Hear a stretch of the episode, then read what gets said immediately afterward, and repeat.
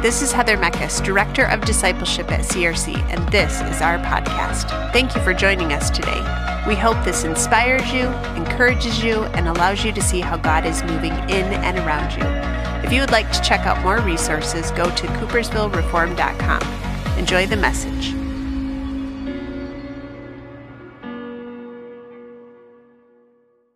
You can pick them up at the top of the kids zone stairs in the lobby. Thank you.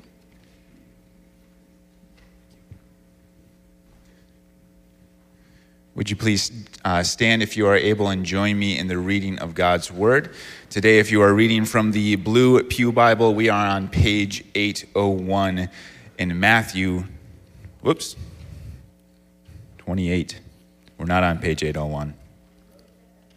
We're on page 811. In Matthew 28, verses 18 through 20. Then Jesus came to them and said, All authority in heaven and on earth has been given to me. Therefore, go and make disciples of all nations, baptizing them in the name of the Father, and of the Son, and of the Holy Spirit, and teaching them to obey everything I have commanded you. And surely I am with you always to the very end of the age. You may be seated.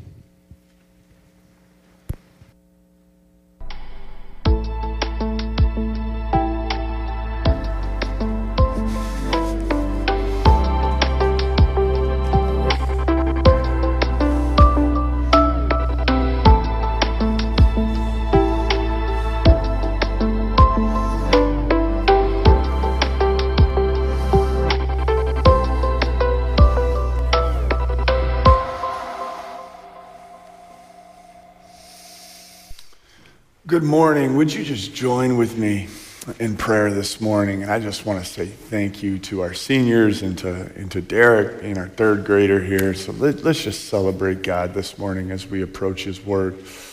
God, thank you so much.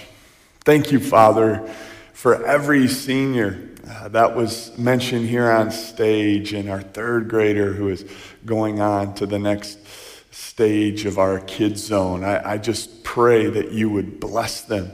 God, as I looked at every senior this morning, I just thought, wow, look at what you're doing. Look at what you're doing through leaders who are pouring into them, leaders such as Dory and so many other youth group leaders who are pouring time, talent, and energy within them. Father, I pray that your spirit would continue to work and minister to their hearts as they enter this next chapter of their life. We thank you so much for them, and we thank you most of all for your word that we get to sit before. We just want to sit at your feet this morning, and we want to glean from, from your word. And so, God, as we come together as a body, may your spirit reside here. May you minister to us, and may our hearts be full of joy. It's in the mighty name of Jesus Christ we pray. Amen. Hey, I'm, I'm Pastor John. I have the privilege of serving as one of the pastors here at CRC, and good morning to you all, and good morning to those who are watching online as well. I was listening to a sermon uh, by Jon Tyson uh, the other week, and, and he shared this story about Eastern Flight 401. And so I did some research myself on that flight that crashed in the Everglades in Florida in December of 1972. As the plane was making its descent from New York to Miami, a light went on in 1972 that indicated that the landing gear wasn't functioning properly. And so they were in Florida and they were looking to descend to make a safe landing. And there was a problem. The, the landing gear light went on. And what transpired after that caused things to really spiral out of control. The pilot put on um, or put the plane rather in autopilot, that's usually never a good sign, as a team of people suddenly drew their focus to fixing the landing gear. So all of a sudden, in this cockpit, now the pilots were focusing on the landing gear issue instead of focusing on flying the plane. And unfortunately, this was a problem, as you could imagine. They ended up descending to a dangerous altitude, and the warning chime was not heard because they were focusing on the landing gear. The National Transportation Safety Board therefore theorized that the pilot had probably nudged the control column as he turned to talk to someone about going into the avionics bay to check the landing gear, which accidentally probably nudged the aircraft into a lower trajectory. And then when it was on autopilot, it just continued on that lower trajectory. The plane spiraled down into the Florida Everglades before a pilot could make up for the trajectory. In a sad twist, the landing gear was actually found to be down exactly as it should have been, meaning the crash was effectively caused by two burnt out light bulbs. The crash tragically in 1972 cost the lives of 103 people. My point in sharing that story, as we preface what we're going to look at this morning, is the descent for churches is often a slow and avoidable one. It can happen when the church's focus gets off the main thing in order to focus on side problems that may not actually, in fact, be real problems. They may just be like those bulbs that are out. Actually, those things are doing okay. And sometimes what happens is people like us, who should be involved in flying the plane, actually all turn our attention to something else. And as you could imagine, churches, and in this illustration, planes, can descend pretty rapidly over time. Our mission, as you may know, is plastered on the wall of our church. Our mission is making more and better disciples. If you go downstairs to our kids zone area, you just look uh, across our kids zone check-in area. Rather, you just look across the wall there. You may forget that it even exists. I, I challenge you as you leave this morning, if you exit out of these doors, look at that mission. And I hope that that mission doesn't just become something we just casually walk by as we go about our Sunday morning routine, but it would be something that we actually internalize and we focus on as a church. This sermon this morning, uh, we've called it Disciple Cycles, and, and really what was a spin off of an old Lecrae song from 2006 called After the Music Stops. And he said, I'm out to take the Bible and make disciples who make disciples, disciple cycles. And so, if you didn't think nothing good came out of hip hop, you're wrong, all right? That's the mission here, and those are our marching orders as we have in our teaching text this morning in Matthew 28. So I just want us to look again at Matthew 28, verses 18 through 20. Let's look again slowly at these words from our Lord and Savior Jesus Christ as he is about to make his ascent to the throne. Starting in verse 18. Then Jesus came to them and said, All authority in heaven and on earth has been given to me. Therefore, go and make disciples of all nations, baptizing them in the name of the Father and of the Son and of the Holy Spirit, and teaching them to obey everything I've commanded you.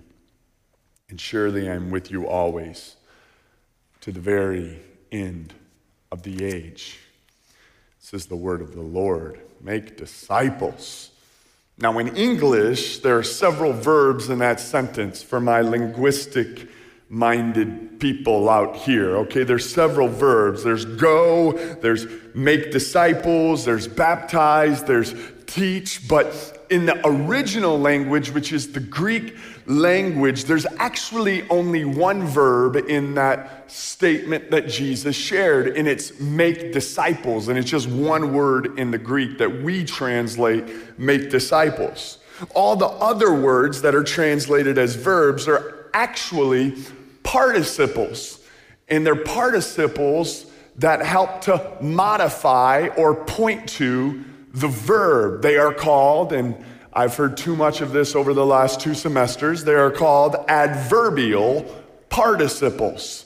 Welcome to high school English class, okay? So, make disciples is the main verb in all the other things the, the go, the teaching, the baptizing.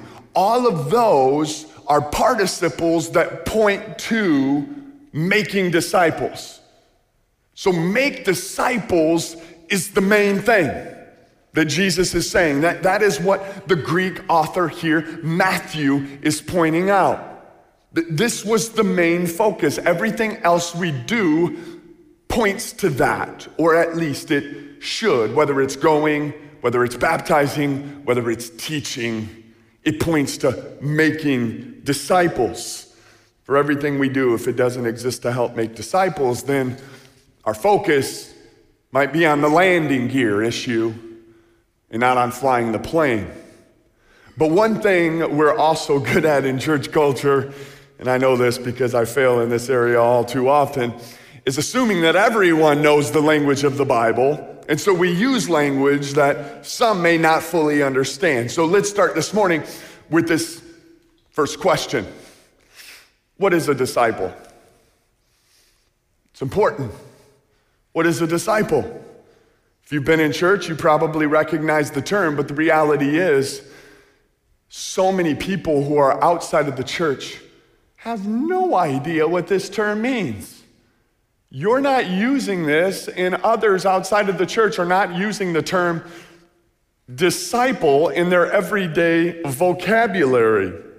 One way I know this is because when I'm on my Word document typing, and I've done a lot of that in the last six, seven years, when I'm on my Word document typing and I try to type in discipling, the stupid Word document always autocorrects it to discipline.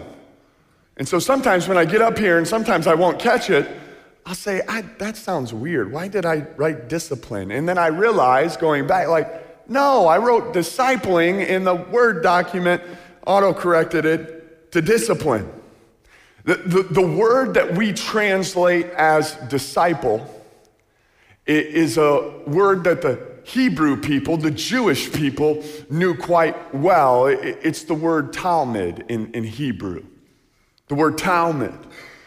It was quite a common word in the first century. It was a part of their everyday vocabulary, you could say. A Talmud was, was kind of like a student, but it was much more than that. A Talmud was, was much more than a student. Let, let me explain. Aspiring Jewish religious and community leaders would find a rabbi or a teacher in someone, it, was often someone they wanted to be like, right? We used to have this saying, like, I want to be like Mike, right? So, what would kids do?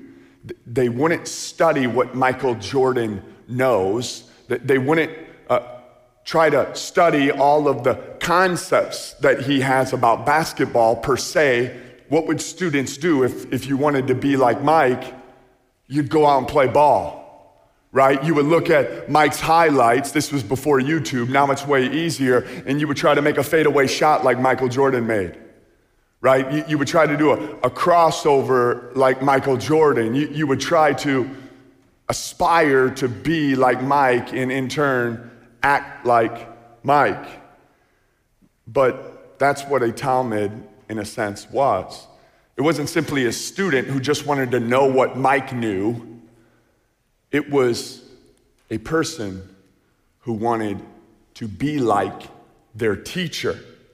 Sitting at their feet, they would. Aspiring Jewish religious community leaders would find a rabbi, someone they wanted to be like, whose cause they believed in, and you would then go and you would sit at their feet.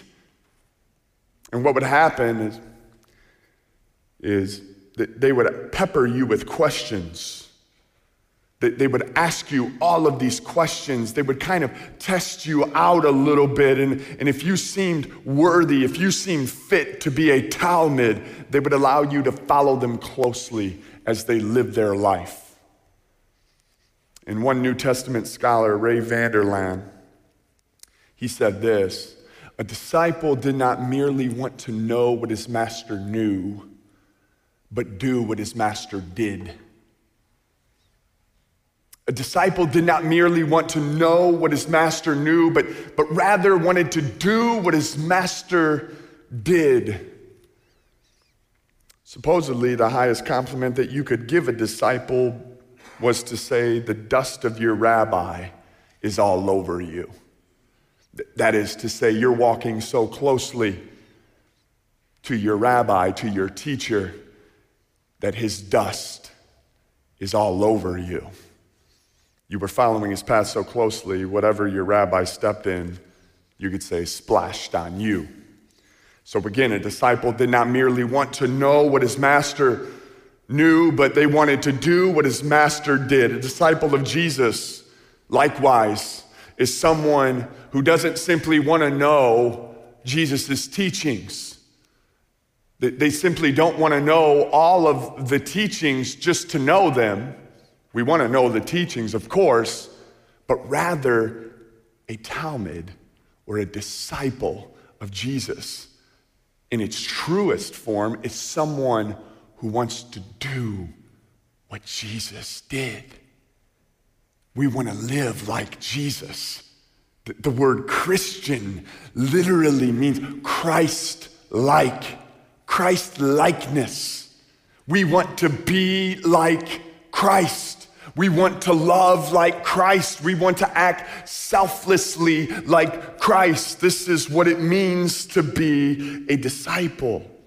In the book of Acts, the verb make disciples is used to describe both the initial act of helping someone first come to the faith, right? That's through proclamation, oftentimes. I would say 99.99% of the times we proclaim, we teach, someone says, I want that.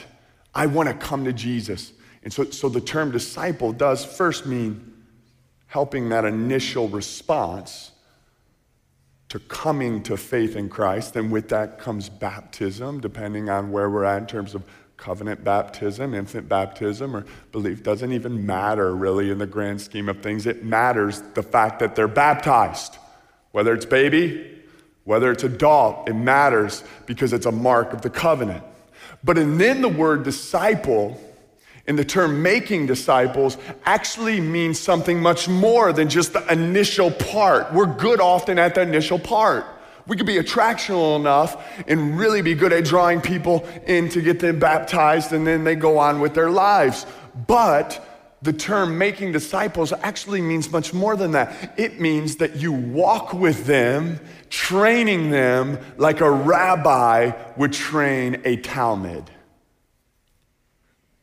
That you would walk with them, loving them, sharing with them, teaching them through your life and through your words what it means to live like Jesus.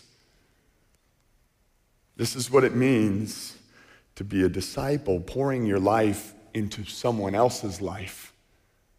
This is what a disciple maker is. Let me show you a picture of a man who discipled me and allowed me to share a, little bit of what that looked like. Allow me to share a little bit. This man right here to the left is, is Aaron Clark. That's his beautiful wife, Pam Clark. Just to know how tight I was with this couple I walked both my birth mother down the aisle and Pam down the aisle for our wedding some eight years ago. This man poured his life into me for a period of about six years. I followed him close enough for a season to where if he was stepping in a puddle, I was going to get wet because I was so close to this brother.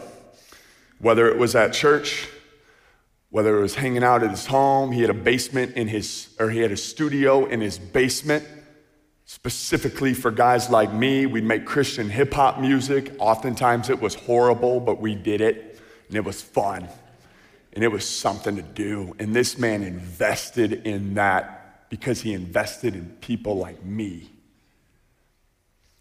And he gave me so much of his time to the point where he literally had a key made. He didn't have a big house or anything like that. He had what he had, but everything that he had, he used for God's glory. They had a key made, and he gave it to me. He said, I just, you know, just sometimes, man, if we're gone, you need to use the studio or something, and the fridge is open, man. You just go, go, on, go on down there, man. It's all you. This man discipled me in doctrine, in teaching, told me what it meant to be a follower of Jesus, and he taught me according to the scriptures on what it means to follow Christ. This man spent not hours of his life, not days of his life, not weeks of his life, not months of his life. He spent years of his life teaching young men like me to be a follower of Christ and what that looks like to be a loving husband and a patient father who is, who is present in the lives of their children. And what did he do? He simply made himself available. He simply made himself available to God and to others who God would bring into his life. And what did I do? What was my role? I simply had to humble myself to know I needed to sit at his feet. Sit at his feet and learn what it looks like to be a man of God at an early age. And I'm forever indebted to that man, and that man will always be a part of my story. And I will thank him and thank God for him to the day I take my last breath. Second question this morning you may be asking this, but Pastor, why would I want to be a disciple maker? Why would I want to be a disciple maker? I, I do have some hard news for you. And I don't want this discourage, to discourage you, but this is the reality. If this is a question, and you're a Christian here, I'm not talking, there might be people in here still investigating the faith. I'm not talking to you right. I'm talking to the, the believers in here, people who would say, I'm a disciple. And we're asking, why would I want to be a disciple maker? If this is a question you're seriously having to ask, you may not be a disciple. You, you may not be a disciple. I don't have to demand of my daughter to go to Chuck E. Cheese's and spend $20 on games and $5 on sugary candy. She's simply convinced that that is in her nature, that she wants to do that. I don't have to convince her of that. She's all in on Chuck E. Cheese. Okay, she's all in on the cotton candy that they sell at exorbitant price, I mean, the horrible prices, and I pay for it. I'm happy to pay for it and happy to hopefully get those teeth loosened up so we can get the adult ones coming in right? I don't have to, I don't have to twist my daughter's arm to go to Chuck E. Cheese. If Christ has made you new and you are a believer and you have been born again, you've been given a new nature. The old is gone, the new is here. A pastor, a teacher, or the Holy Spirit Himself shouldn't have to twist your arm to be a disciple maker.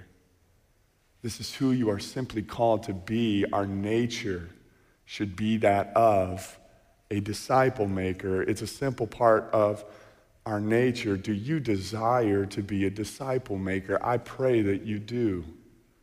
Now, I'm not saying there aren't seasons of your life where you might feel like it isn't worth it. I mean, I've gone through seasons where I feel like I'm pouring into people and I'm like, I'm not seeing any fruit on those trees. And I'm a little concerned. And there are seasons where I get discouraged. And I feel like, man, I'm getting weary and wore down. But if you're examining your life as a Christian you can't see any disciples that you've helped to raise up who are now making disciples, and you've been in the faith 10, 20, 30 plus years, that's a major tragedy. And it's happening all over this nation. We've become really good at playing the cultural Christian card. we're really good at coming to church sometimes. And sometimes we're really good at doing some things that look Christ like. But are we really good at living it? and living like our Messiah, living like Jesus. This commission to make disciples was given to every Christian. It just wasn't a special assignment for a few of them. It was the call was for all. Go and make disciples, teaching them, baptizing them, training them. In Titus 2, Paul commands the older women to train younger women. In 2 Timothy 2, Paul tells Timothy to train faithful men in the congregation so that they can also train others up. That's what he says. In Ephesians 6, Paul exhorts fathers to train up their children in the ways of God. In Matthew 28, he commands missionaries to make disciples, Jesus does here in 18 through 20, of all nations. In Hebrews 3, the author commands all Christians to exhort each other and build each other up every day. Peter and Paul, in their letters, command each Christian to use their gifts to build up and serve others for the sake of the gospel. The Great Commission, friends, listen to me, it applies to everyone. This isn't just church leadership here, this is everyone. You might be saying, well, Pastor, I've served on the consistory four terms. One, I'll just say this in advance I'm sorry, okay? You know, that's hard sometimes, and in more in different seasons, it may be harder than others. But secondly, if serving on a church leadership team doesn't mean you're lead, if it doesn't add up to leading the way and helping to make disciples, then we're just doing clerical work. We're just crossing T's and dotting I's. We want it to mean we are making disciples and we are leading the way and making disciples and helping others to make disciples who make disciples, disciple cycles. The Great Commission applies to everyone. John, Jesus said this in John 15, verse 8. He said, This is to my Father's glory that you bear much fruit, showing yourselves to be my disciples. How do you prove you are a disciple? By bearing much fruit in this area as well as others in the Christian life. And if we're not bearing fruit, we have reason to question whether we're really disciples at all. And part of that bearing fruit is making disciples, who in turn make disciples. And you could envision there the cycle. A movement of disciple making disciples was God's plan for reaching the entire world. His plan for reaching the entire world is not through talented preachers simply who can help rile people up, bring people in, get them baptized, added to the church. That, that, that was not the goal or the plan. He uses people, he uses weak men and women like me to, to speak his word and to encourage and edify and build others up, yes, but his plan from the very beginning was to use all of us, ordinary folk like all of us here, to go and reach the world. That was his plan. In Matthew 11 11, Jesus shared, Truly I tell you, among those born of women, that's, that's all of us, here, just for the record. Those of us born of women, there has not risen anyone greater than, can anyone fill that? John the Baptist. That was Jesus' homeboy. Yet, wh- whoever is least in the kingdom, Jesus says, whoever is least in the kingdom of heaven is greater than he. So he says, listen, there's been none greater than John the Baptist.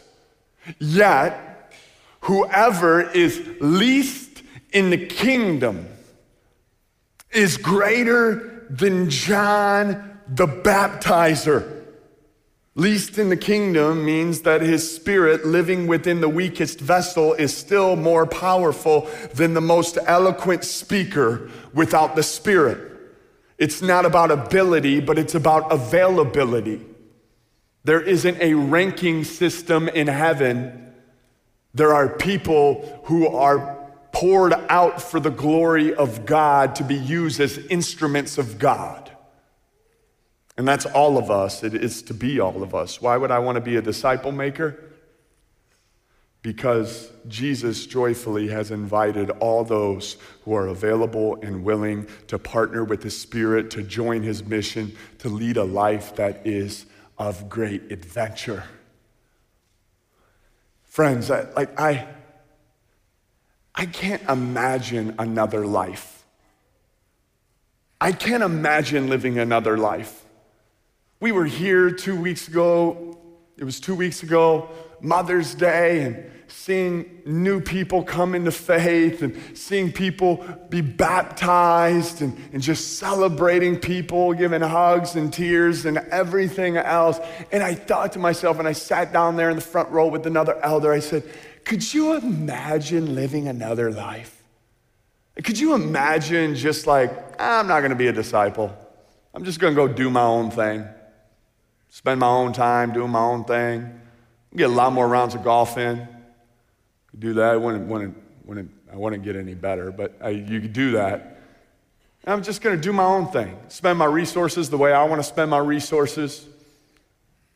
This is the most joyful life in the entire universe. I promise you. It is the most joyful life that we have in the entire cosmos. A few years back, I was reading a book called Multipliers by Todd Wilson. In his book, he shares this concept of church leaders seeing the congregation as deployed missionaries. You are all deployed missionaries in your own area of influence. Not simply members who pay a fee, enjoy the show, and serve on occasion, but you are employed missionaries, missionaries who are missionally engaging people who they are rubbing shoulders with on a regular basis. And he writes this, and I pulled this quote out A church without deployed missionaries is most likely an ever engaging cruise ship filled with cultural Christians. An ever engaging cruise ship. We're just here for the entertainment. We're just here because we think we need to be here or we should be here. And then we get off and we go and we live our life. In all of this, I also want to be incredibly gracious because this is a hard message. This is a challenging message. For some of you, this is new territory. For some of you, you, you haven't even heard this invite in such a way. Like you haven't seen this lived out. You have abstract teaching, you've heard that regarding this, but this has not been something that you have seen lived out before you. And I'll just be honest for me, if I didn't have someone like Aaron Clark who stepped into my life and allowed me to sit at his feet and follow him, and if he wasn't going to pour into me the way in which he did, I don't know where I'd be. And so I want to be incredibly gracious. Some of you haven't had an Aaron. Some of you haven't had that, so you haven't seen it. We're just used to doing it the way we've seen it all of our lives.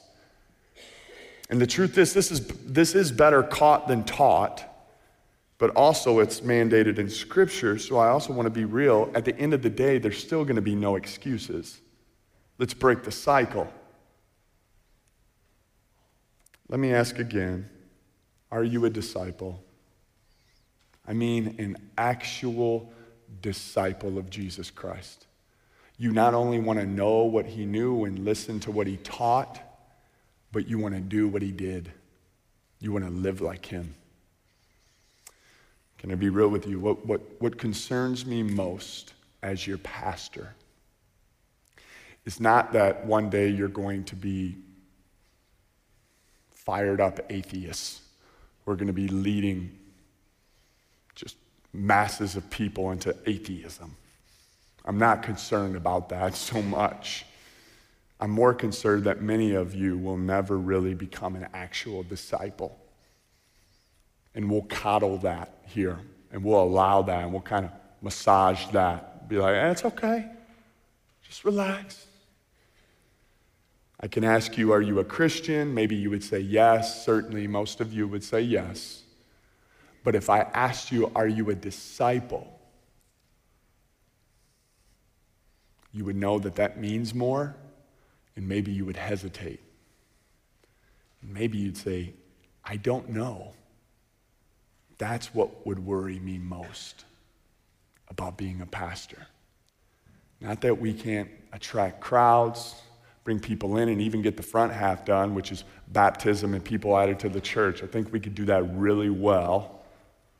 Over 100 and, 150 plus people in the last like 16 months counting their children. I mean, there's been a movement of that here big time. And there's also been a huge discipleship movement that happens a little bit more in the background, led by our discipleship director, Heather Meckes. But I still worry there's so much more, so many more who got to get involved in this. I was just looking at an email from Cookie.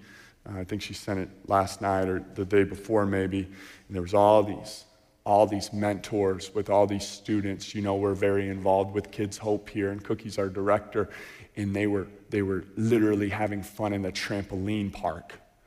For some of you, that's a, it just has like ER visit written all over it.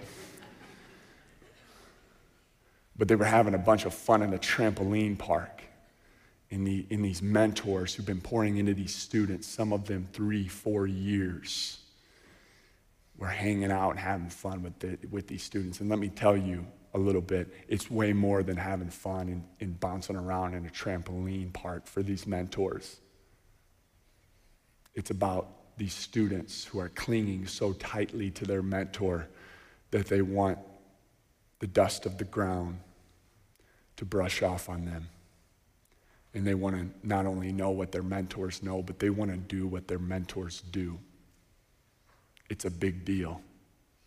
Are you in on that? So let me ask this third question as we conclude this morning. Are you a disciple? And then here's the caveat. If yes, are you a disciple maker? It's okay, you're saying, yeah, I, am a disciple. I not only want to know what Jesus knew and listen to what Jesus taught, but I want to do what Jesus did. Are you a disciple maker? Are you intentionally bringing someone else along as a disciple? Interesting, in the New Testament, the verb make disciples applies to both helping someone with the initial act of conversion as well as helping them grow as a follower after conversion. We're called to be involved in all of that. And for our mission, that is the more and the better. The more is bringing them in, the more is seeing them added to the church, being baptized. That's the more. And the better is them becoming a disciple maker. We're, we're not just content with this front half. We, we also want better disciples who are going to go out and make disciples, who make disciples, disciple cycles. And it doesn't matter if you're still growing yourself, or even if you're a brand new Christian, every disciple of Jesus can be a disciple maker. I think when I heard the call of God at the age of 17, I heard it initially at 13, embraced it, then ran from it, then came back to it face, face first, all in at 17. I was just, I wanted every, I wanted it all. I wanted to just give away everything for it.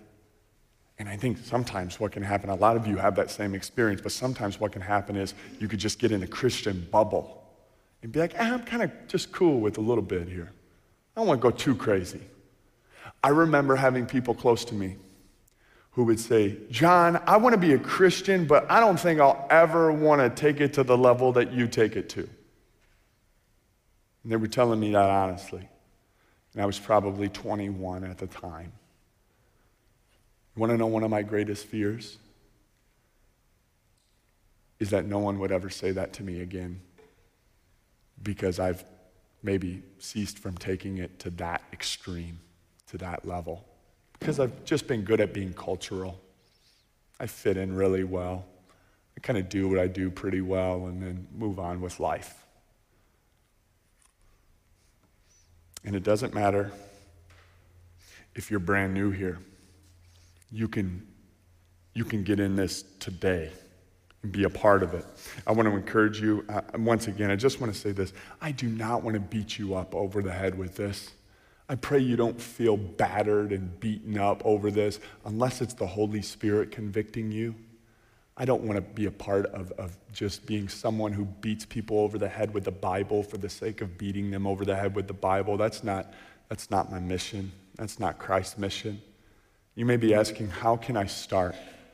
How can I get in this? First, pray, and then pray again and keep praying. Ask God to reveal who it is you need to be connecting with so that you can pour into them for the advancement of the kingdom. Then, prayerfully, the hope is over time they would then begin to pour into someone else, and the cycle begins. All because God invited you to join Him in bringing His kingdom here in Western Michigan as it is in heaven, and you said yes over this upcoming season of ministry, we're going to actually have a major church wide initiative. Just be on the lookout for it. It's not coming yet, but it's coming soon. We're getting some things in order before we bring this to a church wide initiative that is going to help put some language to this and also some resources to this initiative. But until then, I, I would just ask you to be in prayer and allow God to minister to your hearts. Okay?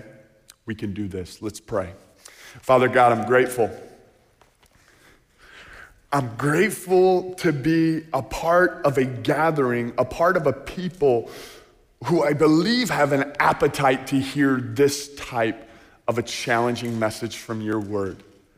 I'm grateful also that I can just share my heart with them and say, man, there are seasons where I fail miserably at this. There are seasons where I can get so invested in abstract truth and just knowing to know instead of going to go. And so, Father, I pray that as a culture here, we would be a culture of disciple making disciples. That we would be serious about making more disciples, but not only more, but better disciples. That we would train others up. That this would be a force for your kingdom here in Coopersville, Michigan. And that maybe if you would even have us, we would even go beyond that all over Western Michigan, all over the nation, all over the world, perhaps. We want whatever you have for us. God, would you help us in this? We love you and we thank you. We worship you this morning. It's in the mighty name of Jesus Christ that we pray. Amen.